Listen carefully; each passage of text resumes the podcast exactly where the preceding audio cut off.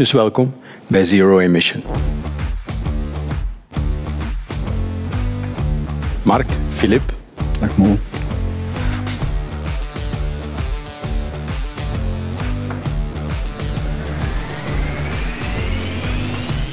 De omschakeling van dieselbussen op elektrische varianten is Hansea daar wel klaar voor. Hebben we voldoende kennis en ervaring om de transformatie naar een emissievrije vloot te maken?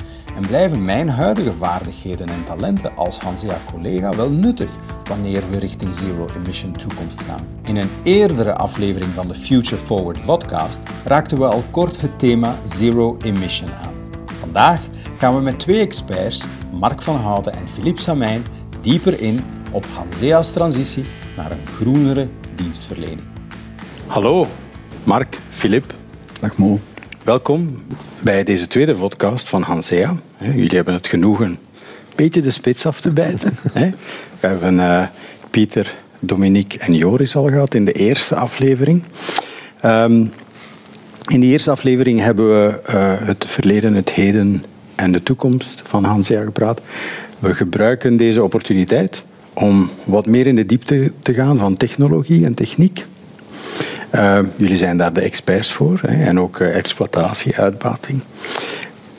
We zijn hier ook om op de vragen te antwoorden die verzameld geweest zijn in een bevraging naar deze specifieke top, uh, topic. En het blijkt dat deze topic heel sterk leeft onder de medewerkers van Hansea. Dus welkom bij Zero Emission. Voor we in de vragen duiken die gesteld geweest zijn door de medewerkers van Hansea, is het belangrijk om te weten wat vlees dat we in de kuip hebben. We hebben het over zero emission natuurlijk. Jullie zijn twee specifieke experts met specifieke domeinen waarin dat jullie daarin uitmunten. Filip, ik ga even met jou beginnen. Kan je jezelf even voorstellen en ook uitleggen aan de luisteraars en de kijkers wat jouw implicatie is in dat project Zero Emission? Ik ben uh, Philippe Samijn. Ik ben operationeel verantwoordelijke bij de firma Heidebloem, een dochter van Ansea. Maar ik ben ook betrokken bij het project van de implementatie van de elektrische voertuigen uh, binnen Ansea. Mm -hmm. Mark is daar onder andere ook een collega in. Fijn.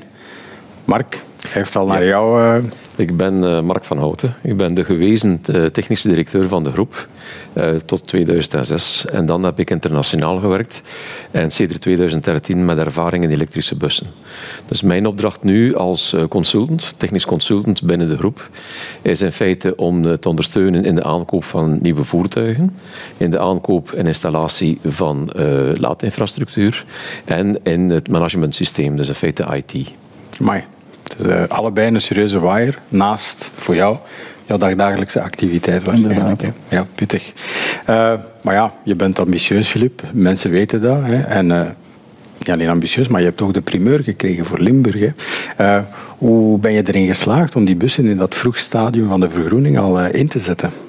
Uh, toen eenmaal de beslissing genomen was vanuit Hansea van Lanaken krijgt 11 elektrische voertuigen, waren we wel verrast, maar aangenaam verrast. We hebben dat direct aangepakt.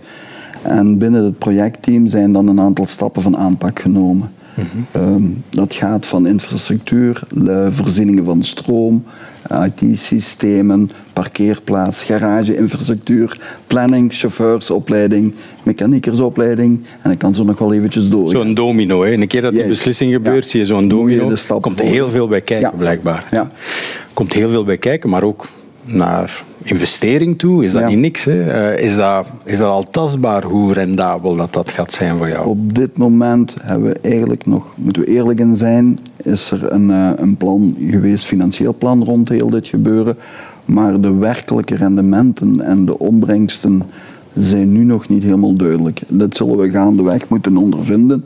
Daarom dat we nu een aantal analyses doen, zowel van verbruikwagens, planningen, systemen, impact op chauffeurs. Uh, dus het is, een piloot, in kaart te brengen. het is een pilootproject ja. waarin dat je ja. letterlijk ervaring opdoet om ja. te kijken wat is de optimale manier om dat te kunnen inzetten.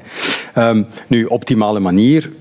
Mark, ik uh, kijk even naar jou. Um, als je nu heel eenvoudig de belangrijkste verschillen zou kunnen uitleggen tussen het rijden met een elektrische bus en een dieselbus voor een chauffeur? Hè? Wat komt daarbij uh, Voor de chauffeur zelf natuurlijk. Uh, je hebt een voertuig die uh, tamelijk gemakkelijk te bedienen is en die ook veel rustiger is in het rijden. Dus het, comfort voor, het rijcomfort voor de chauffeur is hoger. Hè? Nu, hij hoeft zich wel wat aan te passen. Eh, in die zin, dus zelfs met zijn ervaring van uh, dieselrijder, is dat dus met de elektrische bus kan er geregenereerd worden. Dat betekent dus bij het afremmen moeten we zoveel mogelijk proberen elektriciteit tijdens het afremmen terug op te laden in de batterij. Ja, ja. En dat moeten ze leren. Ja. Als je nu kijkt, hoeveel procent van de basisvaardigheden blijven geldig in een, in een elektrische bus en hoeveel procent nieuwe vaardigheden zou je dienen te leren? Als ik daar een cijfer moet op kleven, zou ik toch zeggen dat ze het 90% van hun vaardigheden meenemen. Ja. Uh, en ja, de 10% is dan eigenlijk, uh, zoals gezegd, het regenereren, maar ook de behandeling van de bus. Hè. Dus een chauffeur moet ook een opleiding krijgen, moet weten wat hij aan een bus kan doen. Okay. Uh, in geval dat er een pan is of zo, en dat hij de bus verlaat, moet hij weten wat mag ik doen, wat mag ik niet doen. Hè. Mhm. Ten slotte met hoogspanning dat we werken. Hè. Ja, ja, ja.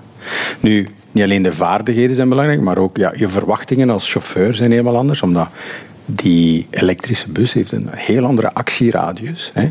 Wat betekent dat nu voor de laadinfrastructuur? Ja, ja, een diesel die wordt gewoon s'avonds getankt en die is klaar voor standaardaags voor gelijk welke rit.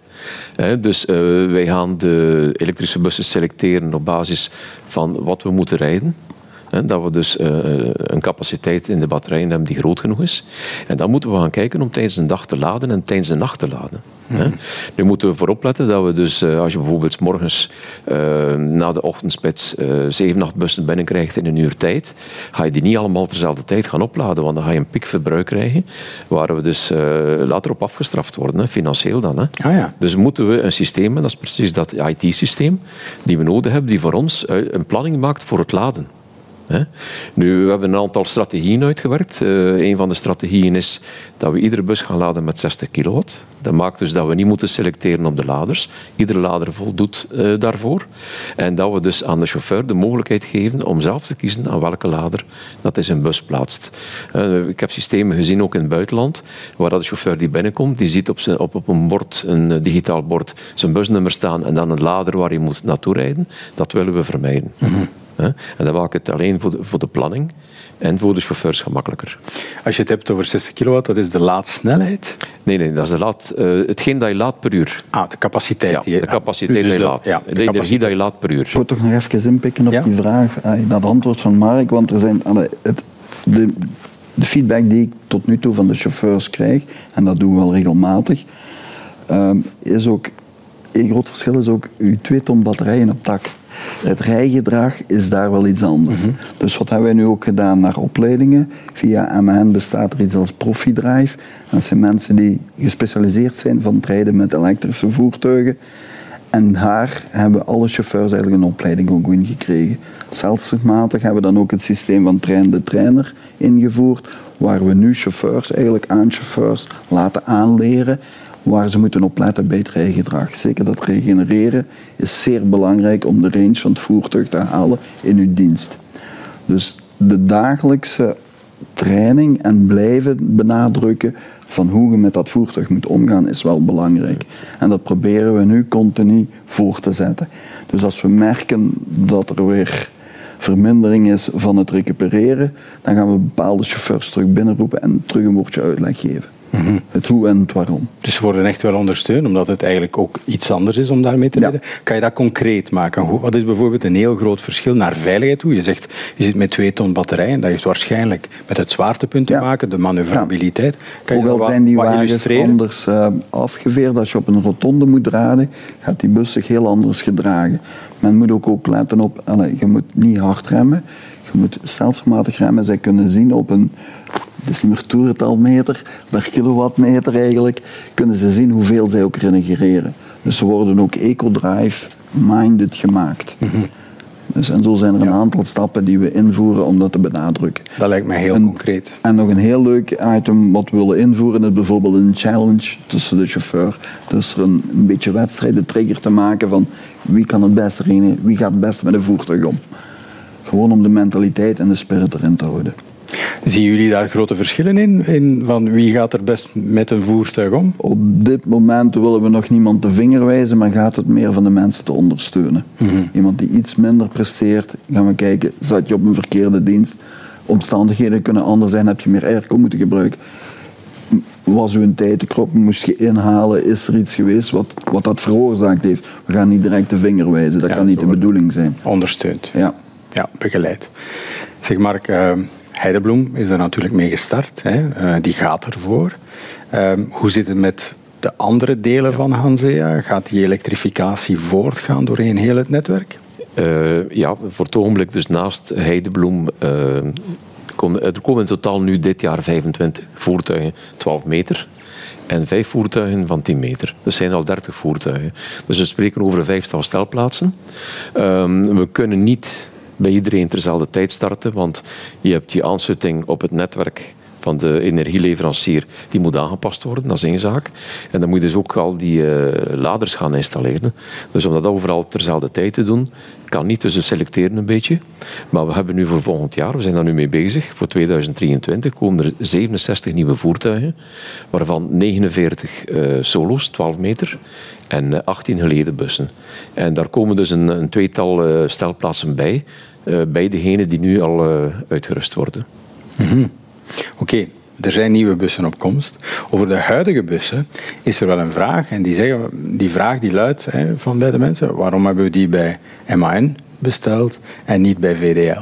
Hè, Ja. Voor jou, maar. Wel, ehm, er zijn er besteld bij VDL. Hè. Dus die 15 meters zijn van VDL. Die 12 meters zijn van MAN.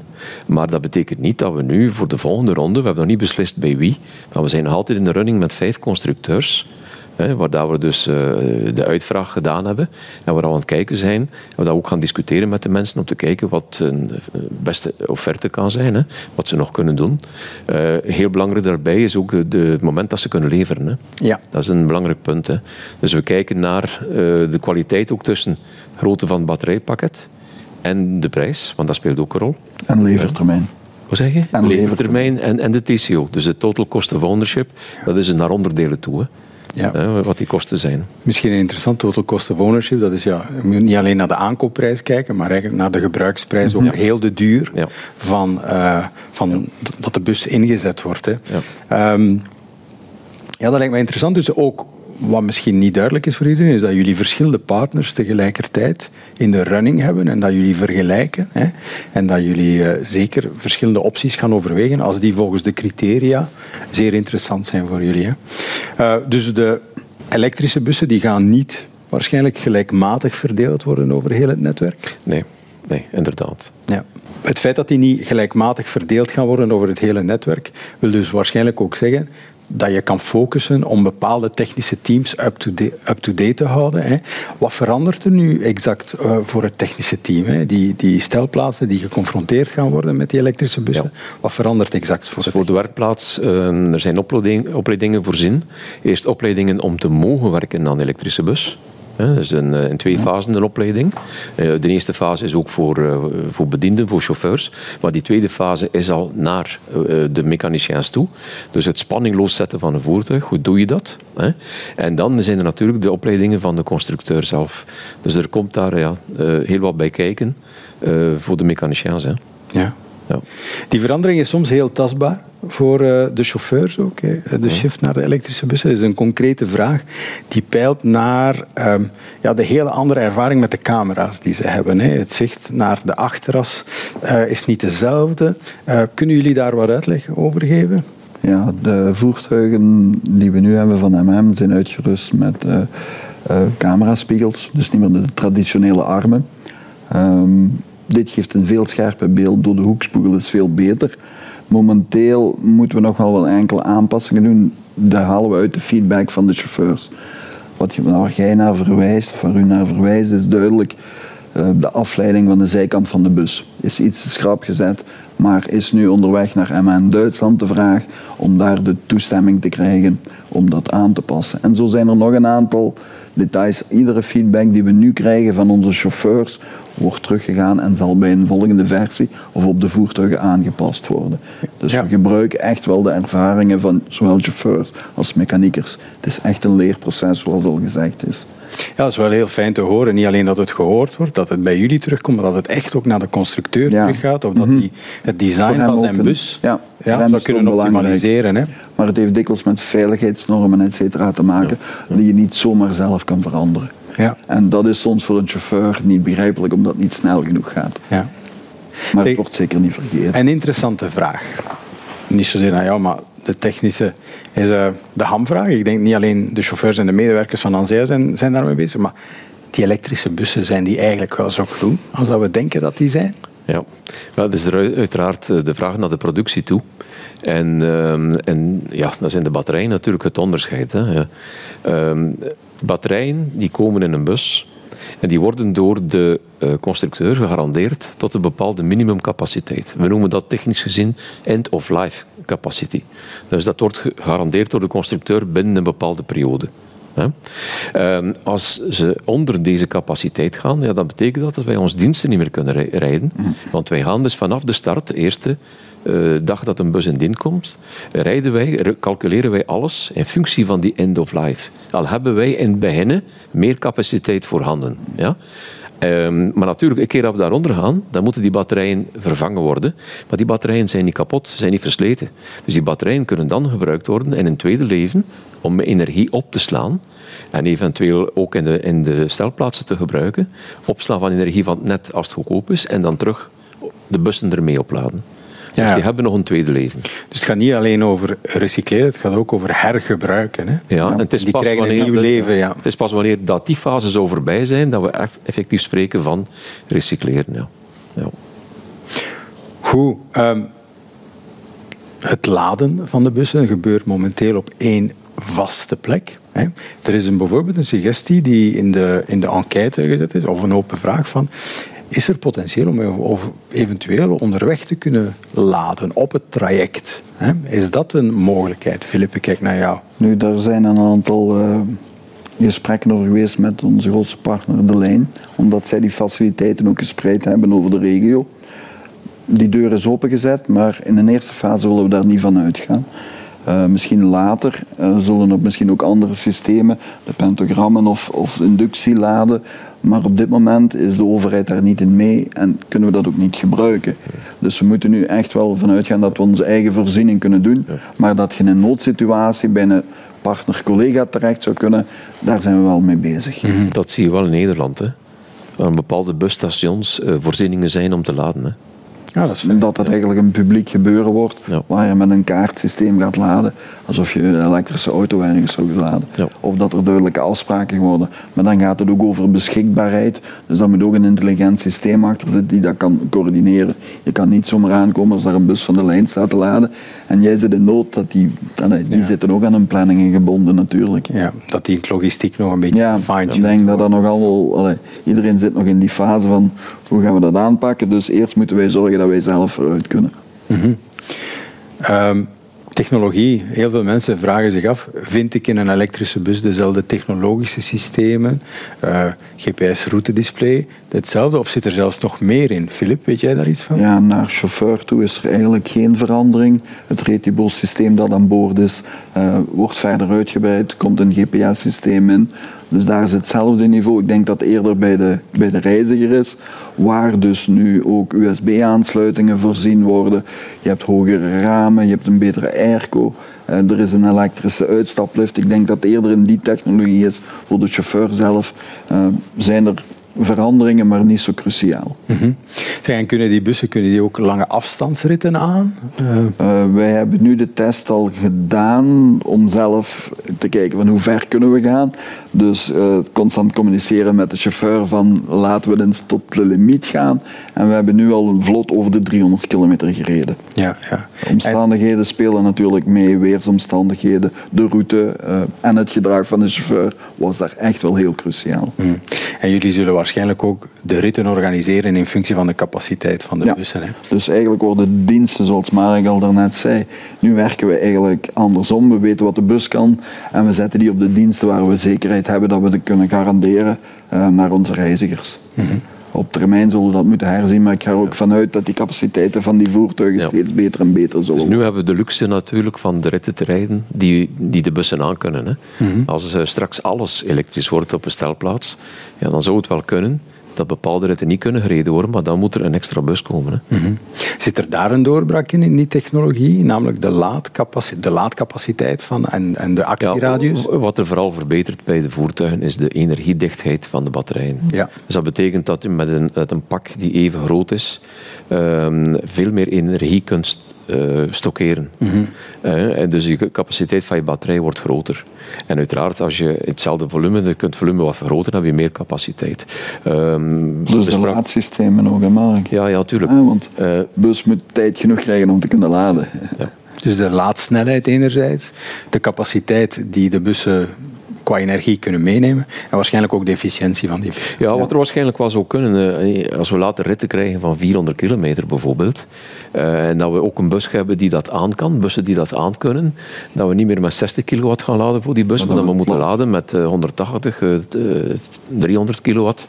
En dat is voor, voor de batterij nog altijd een relatief lage laadsnelheid. Mm -hmm. Maar dan heb je 300 kilowatt geladen per uur. Maar het netwerk moet dat ook aan kunnen. Ja. Dat is het volgende probleem dan. Ja. Een andere piste waar ik zo aan denk, het uh, verwisselen van batterijen. Is dat een piste die ook bij jullie constructeurs geëxploreerd in, wordt? In Europa niet, nee. nee. nee. Er zijn daar testen geweest, onder andere in Shanghai. Uh, met een partner van Volvo, de naam van die constru Chinese constructeur ontsnapt mij nu, uh, waar men dus uh, inderdaad een systeem, een robotsysteem, die dus een bus die binnenrijdt automatisch batterijen uithaalt, andere batterijen erin en de bus kan weer weg. Maar dat wordt hier in Europa niet over. Nog niet. Nee. Nog niet waarschijnlijk. We hebben heel veel aandacht geschonken aan zero emission met twee ongelooflijke experts. Deels technisch, technologisch, exploitatie, maar ook technologisch en logistiek. Ik vond het heel fijn en ik hoop dat de luisteraars dat ook heel fijn vinden, dat er redelijk wat vragen zullen verhelderd worden. En jullie hebben het genoegen gehad om de tweede podcast van Hansea in te blikken. Dank jullie wel, Filip. Dank jullie wel, Mark. Graag gedaan. En tot de volgende keer. Dank u wel. Okay.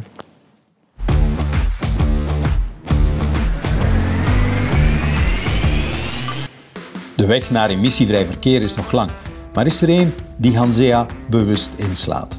Samen met al haar mensen, van bedienden tot chauffeurs en mechaniciens. Dankjewel om te kijken of te luisteren.